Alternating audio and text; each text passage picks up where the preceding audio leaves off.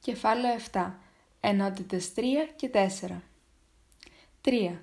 Η έννοια της προστιθέμενης αξίας. Μία άλλη διάκριση των αγαθών είναι σε τελικά και ενδιάμεσα.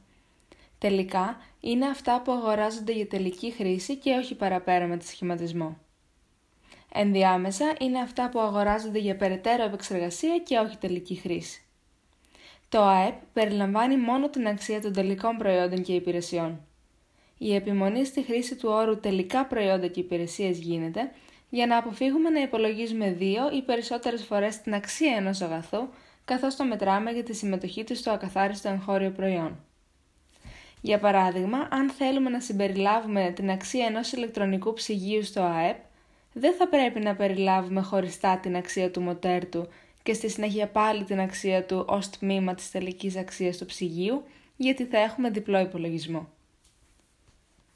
Τα συστατικά μέρη του ψυγείου, μεταξύ αυτών και το μοτέρ, που πολλούνται στις βιομηχανίες ψυγείων, είναι ενδιάμεσα αγαθά και δεν περιλαμβάνονται χωριστά στο ΑΕΠ, αλλά συνολικά στην τελική αξία των ψυγείων. Με τον ίδιο τρόπο, το αλεύρι που γίνεται ψωμί είναι ενδιάμεσο προϊόν και μετράμε μόνο την αξία του ψωμιού ως τμήμα του ΑΕΠ.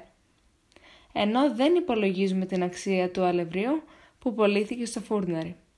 Τι γίνεται όμως με το αλεύρι που πουλιέται για χρήση σε ένα νοικοκυριό; Αυτό υπολογίζεται ως τελικό προϊόν και συμμετέχει στο ΑΕΠ γιατί η πώληση έγινε για τελική χρήση. Ένας άλλος τρόπος αποφυγής λαθών κατά τον υπολογισμό του ΑΕΠ είναι η χρήση της μεθόδου της προστιθέμενης αξίας. Συνήθως κάθε προϊόν δέχεται επεξεργασία σε διάφορα στάδια παραγωγής πριν λάβει μορφή τελικού προϊόντος και διατεθεί στην αγορά.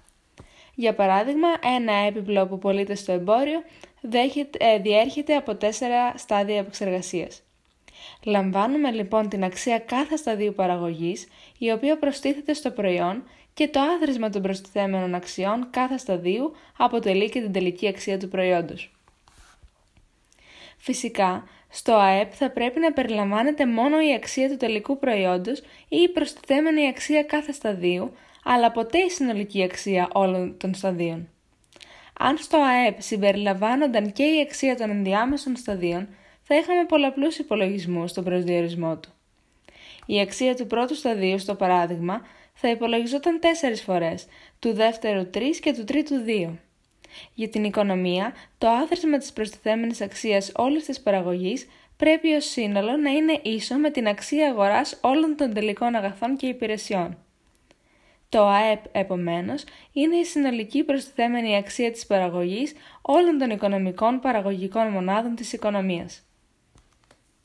4. Η επίδραση της μεταβολής των τιμών στο ακαθάριστο εγχώριο προϊόν.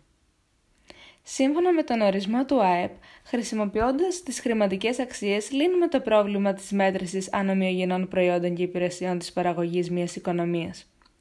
Δημιουργείται όμως ένα άλλο πρόβλημα εξαιτίας της μεταβολής των τιμών των αγαθών και των υπηρεσιών. Το ΑΕΠ μπορεί να μεταβληθεί είτε με τη μεταβολή ποσοτήτων είτε με τη μεταβολή τιμών. Το ΑΕΠ που υπολογίζεται με αυτόν τον τρόπο δεν είναι καλό μέτρο εκτίμησης της πορείας μιας οικονομίας. Αν για παράδειγμα όλες οι τιμές διπλασιαστούν χωρίς καμία μεταβολή στις παραγόμενες ποσότητες, το ΑΕΠ θα διπλασιαστεί. Αλλά θα ήταν λάθος να πούμε ότι η ικανότητα της οικονομίας για ικανοποίηση των αναγκών σε αγαθά και υπηρεσίες διπλασιάστηκε, αφού οι παραγόμενες ποσότητες παρέμειναν αμετάβλητες. Είμαστε επομένως υποχρεωμένοι να προσαρμόσουμε τις μετρήσεις ώστε να απαλλαγούμε από την επίδραση της μεταβολής των τιμών. Το ΑΕΠ προέρχεται από τις τιμές κάθε τρέχοντος έτους, γι' αυτό και το ΑΕΠ είναι σε τρέχουσες τιμές, ονομαστικό ΑΕΠ. Αυτή η μέτρηση δεν είναι κατάλληλη για συγκρίσεις. Για να αποφύγουμε την επίδραση των τιμών στη μέτρηση του ΑΕΠ, χρησιμοποιούμε έναν δείκτη τιμών ή αποπληθωριστή τιμών που εκφράζει την τιμή σε μία χρονική περίοδο ως προς την τιμή σε μία άλλη χρονική περίοδο, η οποία επιλέγεται τυχαία ως βάση σύγκρισης. Για το έτος βάσης, ο δείκτης τιμών θα είναι πάντα, θα είναι πάντα 1 ή 100, αν ο δείκτης τιμών εκφράζεται ως ποσοστό επί της 100. Αν διαιρέσουμε το ΑΕΠ σε τρέχουσες τιμές κάθε έτους με τον αντίστοιχο δείκτη τιμών, το αποτέλεσμα θα είναι το ΑΕΠ σε σταθερές τιμές. Το ΑΕΠ σε σταθερές τιμές μετρά την αξία της συνολικής παραγωγής σε τιμές του έτους βάσης. Το ΑΕΠ σε σταθερές τιμές του έτους βάσης λέγεται πραγματικό και μετρά τις πραγματικές μεταβολές του προϊόντος από έτος σε έτος. Το πραγματικό ΑΕΠ διαφέρει από έτος σε έτος μόνο αν κυμαίνονται οι παραγόμενες ποσότητες και είναι καλύτερο μέτρο σύγκρισης της ευημερίας μιας οικονομίας από ότι το ονομαστικό ΑΕΠ. Στην πραγματικότητα, σε μια οικονομία παράγονται χιλιάδες προϊόντα και υπηρεσίες. Για τον υπολογισμό του ΑΕΠ σε σταθερές τιμές χρησιμοποιείται ένας δείκτης τιμών που εκφράζει τις μεταβολές στο γενικό επίπεδο των τιμών σε σχέση με το επίπεδο τιμών του έτους βάσης και εκφράζεται ως ποσοστό επί της 100. Για να βρούμε λοιπόν το ΑΕΠ σε σταθερές τιμές, διαιρούμε το ΑΕΠ σε τρέχουσες τιμές με τον αντίστοιχο δείκτη τιμών και πολλαπλασιάζουμε επί 100. Άρα, ΑΕΠ σε σταθερές τιμές ίσον το κλάσμα ΑΕΠ σε τρέχουσες τιμές προς τον αντίστοιχο δείκτη τιμών και όλο το κλάσμα επί της 100. Συνοψίζοντας, το ονομαστικό ΑΕΠ μετρά τη χρηματική αξία της παραγωγής μιας οικονομίας σε τρέχουσες τιμές. Το πραγματικό ΑΕΠ μετρά το μέγεθος της παραγωγής σε σταθερές τιμές κάποιου τυχαία επιλεγμένου έτους βάσης.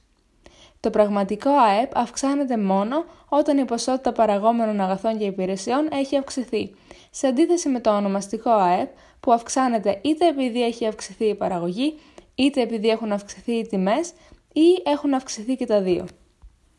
Ο δείκτης τιμών ή αποπληθωριστής τιμών του ΑΕΠ μετρά την τιμή του παραγόμενου προϊόντος σε σχέση με την τιμή του στο έτος βάσης.